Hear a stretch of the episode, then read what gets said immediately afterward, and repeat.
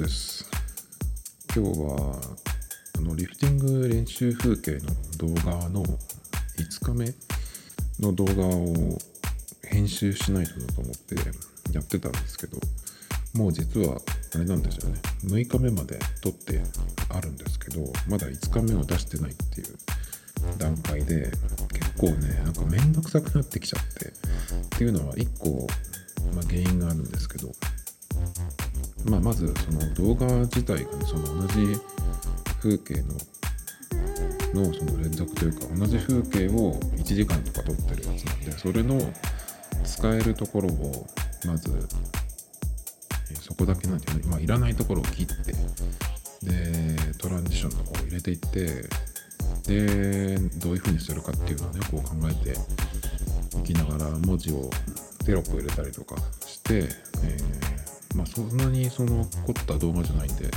基本的にはこう何ていうの？環境映像みたいな感じになってるんですけどずっとこう淡々とやってるやつ、まあ、記録動画なのでちょっとまあ文字入れたりとかするんですけどあとは最初と最後にそのタイトルのやつを入れて、まあ、あとは音楽をね自分の、ね、作ったやつを入れるっていうだけなんですけど最近ちょっと前に言ったんですが、あの iPhone での動画編集アプリをいろいろ試してて、で、結局、うん、これとこれが使えるなっていうのが分かったんですよ。ブローっていうのと、あとはインショットかな。今までは iMovie だけでやってたんですけど、それが結構、えー自分の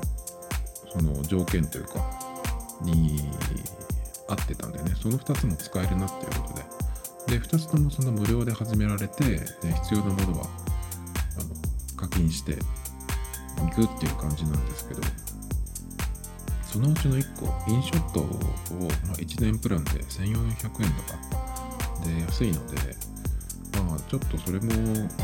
使ってみようかなと思ってたんですね。なので次の動画はインショットで編集しようと思ってたんですけどそのそう思ってた矢先にですね、えっと、ビデオリープっていう、えーアプリもありまして。でこれがね結構そのなんていうのインスタとかでインスタでねよく広告に出てくるやつでインスタに出てくるアプリってあのろくなもんがないんですよね。そのインスタで流れてるその広告自体はすごくいいんだけど実際その使ってみるとあの詐欺っぽいやつだったりとかするんでね。だから結構その、えー動画とか画像編集系のアプリってそういうのが多いんですよ。釣りみたいなやつでねその引っ掛けといてそれからえっ、と無料お試し期間を始めますかみたいな。で「はい」にすると、えータッチ ID とかフェイス ID のその認証してで確かそのアプリによって違うんだけど3日とか5日とか1週間とかね。その試し期間をその認証してからスタートでで自動的にその無料の、えー期間が終わると1年間の課金とかになるんですよね。まあもうそういうのって結構そういう手法。まあまあポピュラーになったというかね。もう知れ渡ってるんで、まあ、それの画面が来たらその隅の方のボタンとかスキップとかを押してあの無料ユーザーとして続けるってことはできるんでまあそこは引っかからないように、えーできるからまだ大丈夫なんですけど、まあ、そういう系のアプリっていうふうに思ってたんでまあ全然ねその使う気はなかったんですよビデオリープ。はねだけど普通にそのちゃんと使うと結構面白いっていうかそのレイヤーを使えるアプリなんで結構それでしかできないようなこととかもできるんですよね。でちょっと触ってみたらあのなかなか使い使いやすいっていうかそのそうだなその文字の入れ方もそうなんだけど大体そのできるししかもその書き出す長さとか関係ないんですよねその無料ユーザーと。だからこれは結構これもそのこれからいろいろ動画やっていくとしたらね使えるかなと思ってたんですね。なんでその5日目の動画はそのビデオリープでねやることにしてちょっと今日ね、まあ、始めたやつ途中にない途中になってたやつがあったんで、まあ、今日仕上げちゃおうと思ってやってたんですよ。でまあその1時間ぐらいある動画をザクザク切っていってでいらないとこ消してとかやっていってとりあえずまあ、えー、仮編集っていう感じで終わってでじゃあそのファイルアプリからその自分のそのタイトルあの頭と終わりに入れるタイトルのその短いやつとあとは音楽を入れてちょっとこう本格的にね組んでいこうと思ってたんですけどなんていうかそこでビデオリープっていうアプリは自分のそのファイルアプリにはアクセスできないっていうことが分かったんで多分できないと思うんですけどこで気がついちゃったんで結構その長い時間編集してたんですけどダメだっていうことに気がついたんで、そこで一旦じゃあどうするかなと思ってでもそこまで一応やったんでね、まあ、あとはちょっと文字を入れてタイトル入れて音楽入れればいいんですけどじゃあどうするかなと思ってとりあえずそこから、え、文字とかちょっと入れたやつがあったんですけどテロップか。それを全部消してえトランジションだけ入れた状態にして、えー、まあ一旦カメラロールに書き出してこのファイルアプリにアクセスできる別のアプリに行って仕上げるかっていうところに行って今日は終わったっていう感じなんですけどいや結構ねあの残念でしたね。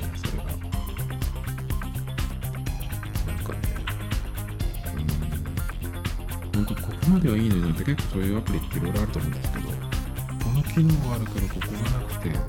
残念みたいなその課金すればそのいいっていうようなやつだったらさあの気に入ってで自分のその端末とか環境で使えるって分かってればさ、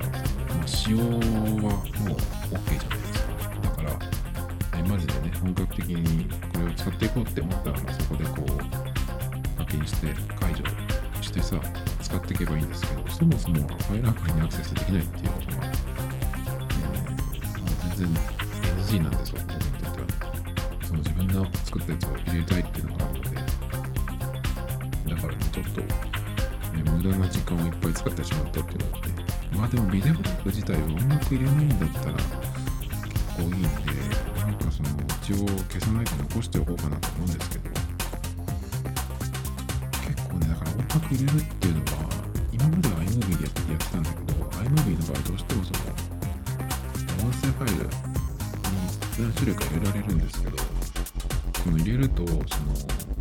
それがレイヤーになっていてフォアグラウンドバックグラウンドと分かれるんですね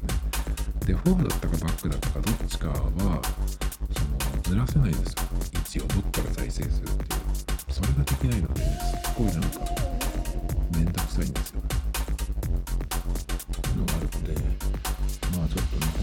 本当だった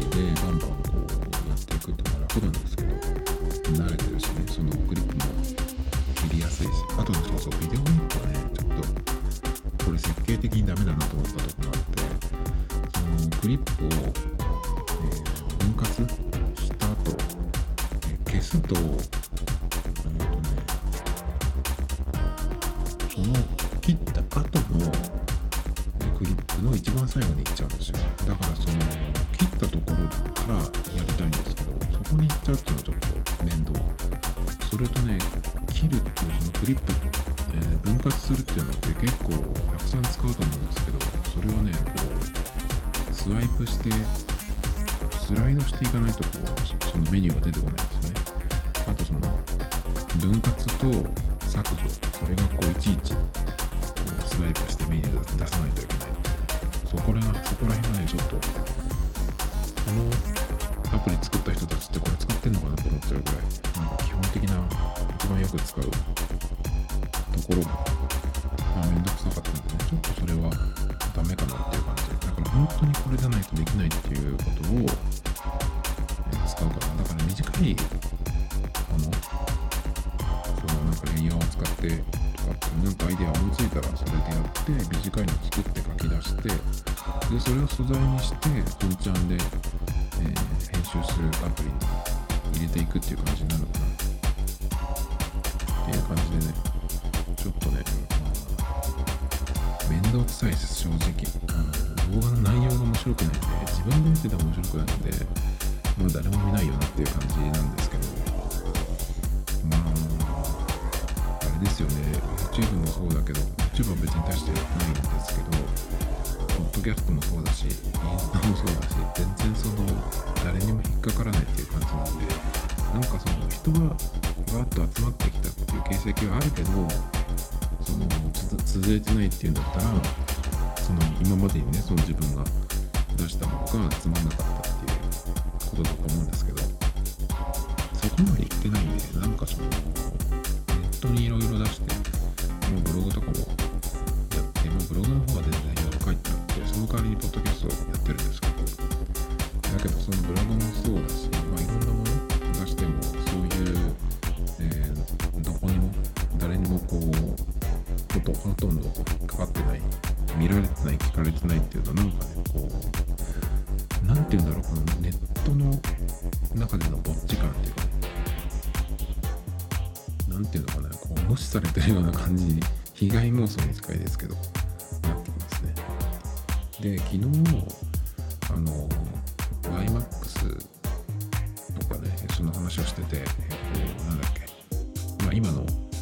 iPhone の回線が au なんですけど au のその、えー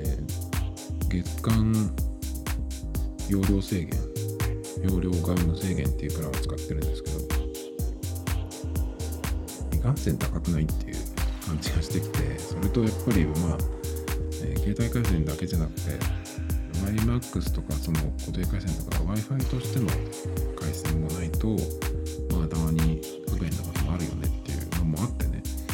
えーそれでちょっと考え直したっていう話を昨日してたんですけどそれのちょっと続きなんですけどまあ結論的には昨日はどうするかっていうのをその結局分かんなくなっちゃったってねいろいろ計算した、えー、挙句ね。ちょっと今日は結論めいたものがちょっと出てきたんですね。っていうのは結局はですね、えーその昨日の段階ではその案としては au をやめて携帯をまず UQ UQ モバイルにすると。で、それの1980のやつが3ギガまで。で、6月1日から始まるやつが2980円で10ギガまで。で、10ギガ超えたら 1Mbps の速度が出るっていうやつがあるんですね。それにすればいいじゃんっていうか、なんかそれで十分じゃないっていう。で、その代わり、今までその無制限使ってた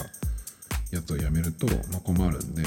その分、まあ、YMAX を契約して、まあ、それをまあ、うちに置いとくっていう感じ。外にいる時には、え10ギガプランで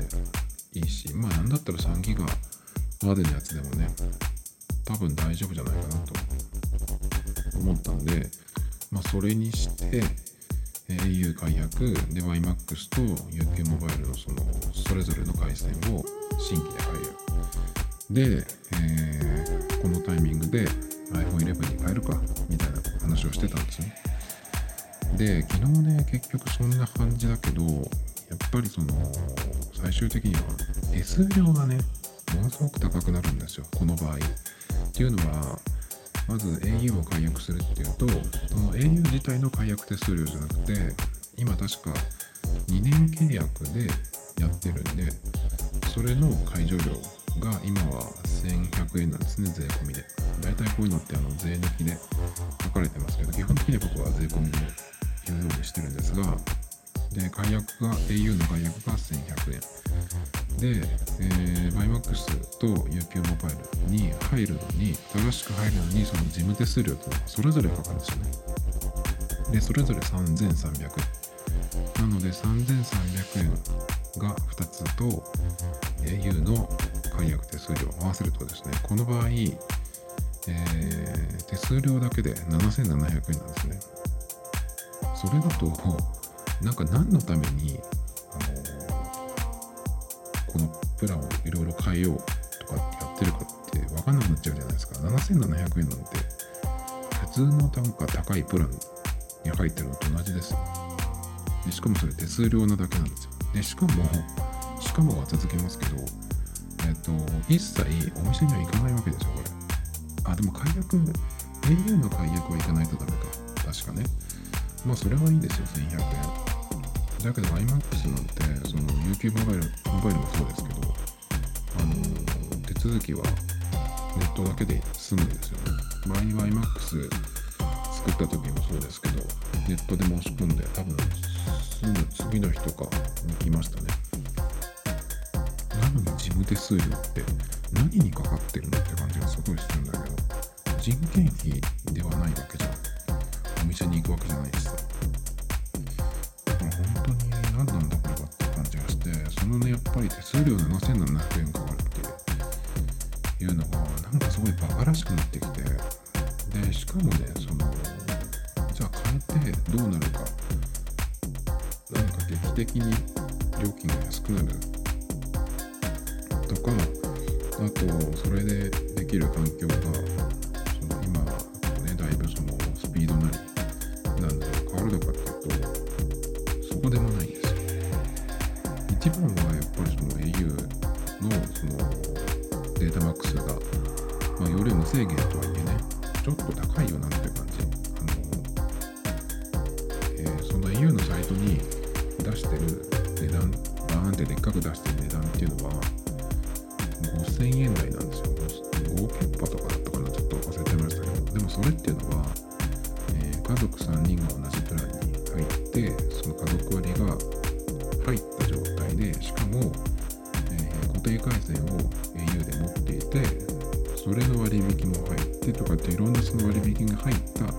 一番安くできる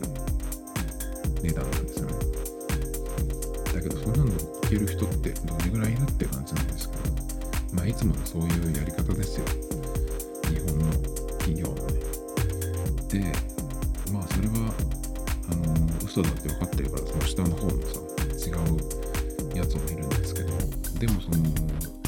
それに当てはまらない人はその段階、えーでいくらに変わるとかっていう段階のところっていうのはね出てないんでそういうのを計算して書いてくれてるブログとか見るしかないんですけど。なんかそれを見てても結局あんまり変わんないような気がしてきたんですよ。正直ね。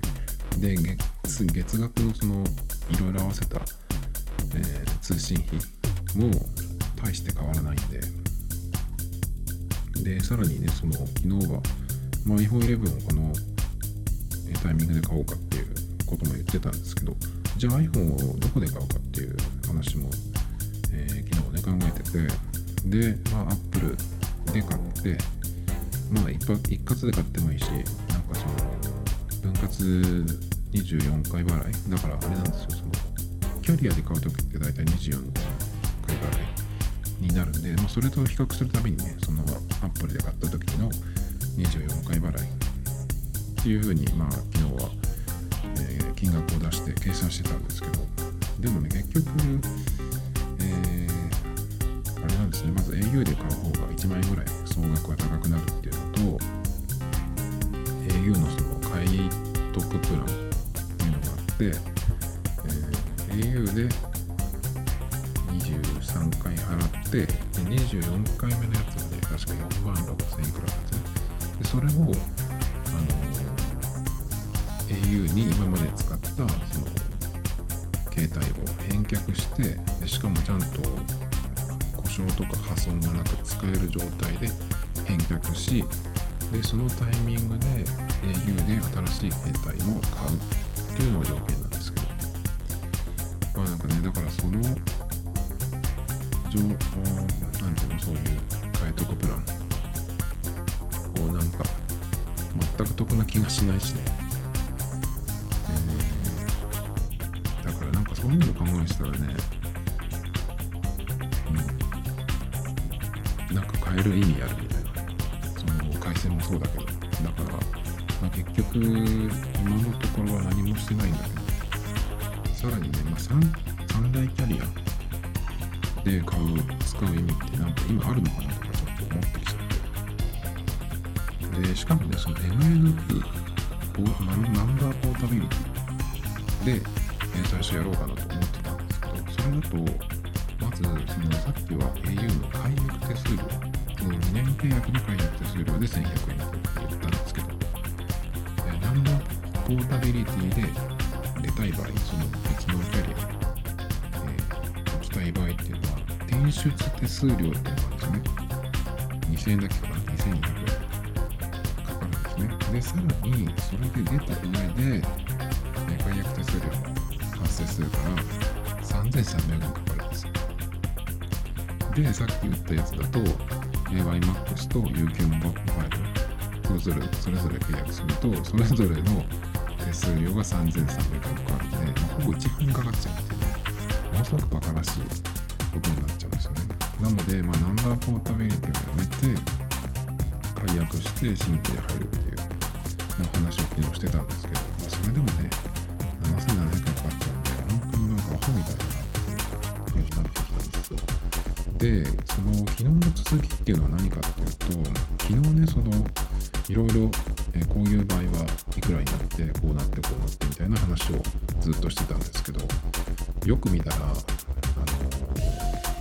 au もそうだし、UQ モバイルのサイトも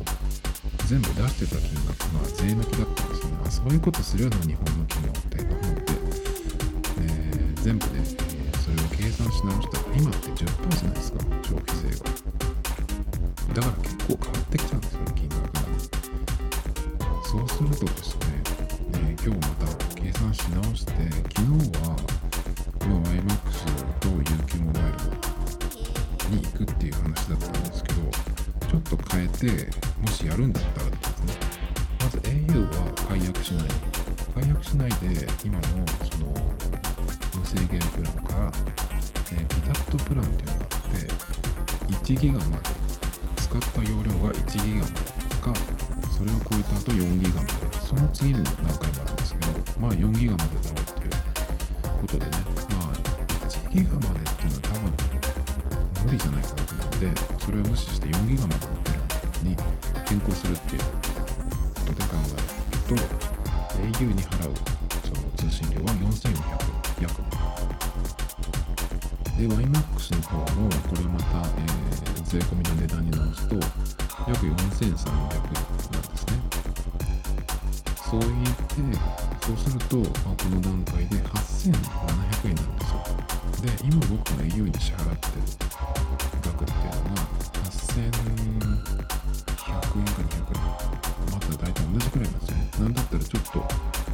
えー新しくやろうとしてるプランの方が高いんですよ。もうこの時点でダメじゃないっていう感じがしちゃうんだけど。でさらに、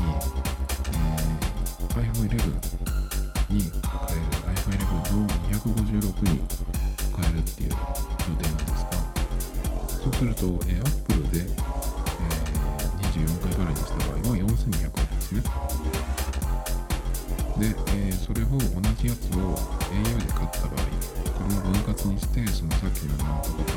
パン買いとこプラにした場合2750円を23回払うで24組目が4万6190円の残債が残っていて、まあ、さっき言ったねその条件に当てはまっていればその4万6190円は払わなくていいよっていうやつなんですけど。まあねこれ考えてたらねやっぱその au で買うっていうのはなしだなって。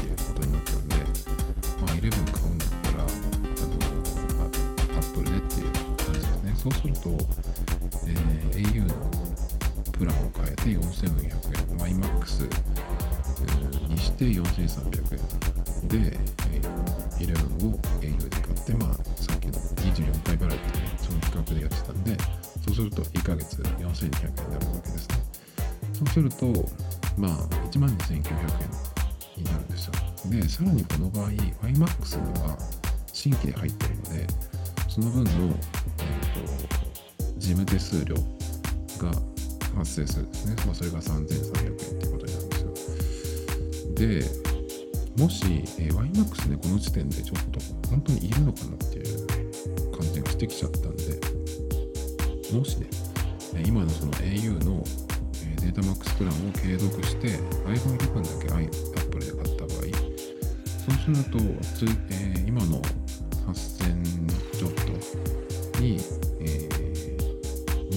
払いにした場合は4200円になるので、まあ1万2700円かな。だから大して変わんないんですよ。だからね、本当に昨日までずっと計算してたその YMAX を使うっていうのは何だったんだろうって感じがしてきちゃって。で、YMAX のことを何回も言ってるのは、ちょっと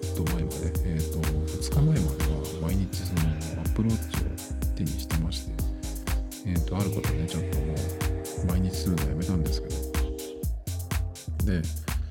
その時にその Apple Watch の、えー、OS の更新とか、その何か、あとはね、OS の更新だけじゃなくて、えー、Apple Music から曲を入れる時とかっていうのも、えー、Apple Watch っていうのは基本的に iPhone とつながっていて iPhone 経由で通信するんですけど音楽入れたりする時っていうのはなんかその iPhone からもちろんね、えー、転送されてくるっていうのはあるんですけどやっぱり YMAX とか固定回線で Wi-Fi につながってるっていう方が圧倒的にそのスムーズにいくんですよね。iPhone だけだとあんまりそのすぐに同期されてなかったりとかものすごく遅いんですよでしかも、えー、iPhone の方に、えー、オフラインで聴けるようにその Apple Music からダウンロードした状態 iPhone の中に曲をダウンロードした状態にししないとなんか Apple Watch の方に、えー、同期されないっていう感じがするんで結構その辺が不便なんですよね。まあ、その辺もあったのでだから、えー、au のその携帯の回線以外にもう一個やっぱりないとダメかなっていうふうに思ったっていうのもあるんですよだけどまあアプローチは別に今はだからその走りにグランニングしに行く時だけのものっていう感じで使うことに今特にこの夏はねしてみようっていう形でなったので別にいらないんじゃないかなっていうふうになりましてだから結局うん散々計算してどうなったかっていうとやっぱりその手数料がバカバカしいよねっていうところこれはもうどうしようもないよね。なんでこんなに手数料高いのってしかもオンラインで全部やってるのにさそれがちょっと謎でしかない。それが儲けと言われ儲けと言われればそうでしかないからまあしょうがないんだけどなんでだねこういうところなんとかするキャリアってないのかな。だから本当あとは三大キャリアで買う意味って今何かある？っていう感じ？使う意味ってあるのかなっていう。端末もその1万円くらい高いしさ iPhone 買うとしたら。それもそうだし料金プランも何ていうのなんでそんな高いのってくらい高いしね。ちょっと謎。ですね。ということで結局はまあ au のプランも変えるかっていうことも考えてたんだけど iMAX に今行かないっていうことになったんで結局プランはそのまんま。からまあ iPhone11 だけ買えばっていうような感じになってきてるんだけどでも iPhone もまたこれちょっと堂々巡りになっちゃうんですが次の iPhone 今年出るのかどうかわからないんですけどやっぱそのコロナの影響があるから生産も大丈夫っていうこととかねいろいろあるじゃないですか。でどこで作るよっていう話もあるんで、まあ、アップルはねそのこの期間に iPhone SE を出してきたっ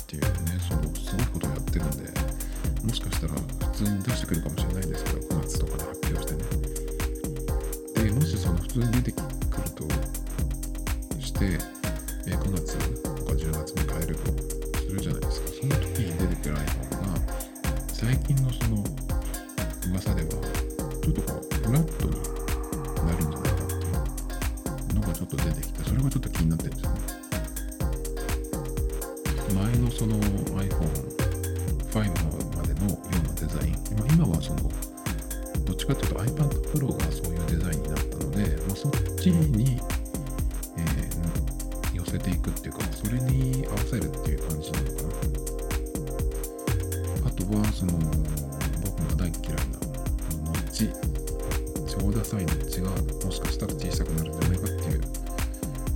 話も出てきてたりするんで、まあ、信憑性は全くわからないですけど、まあ、ありえなくはないのかなっていう。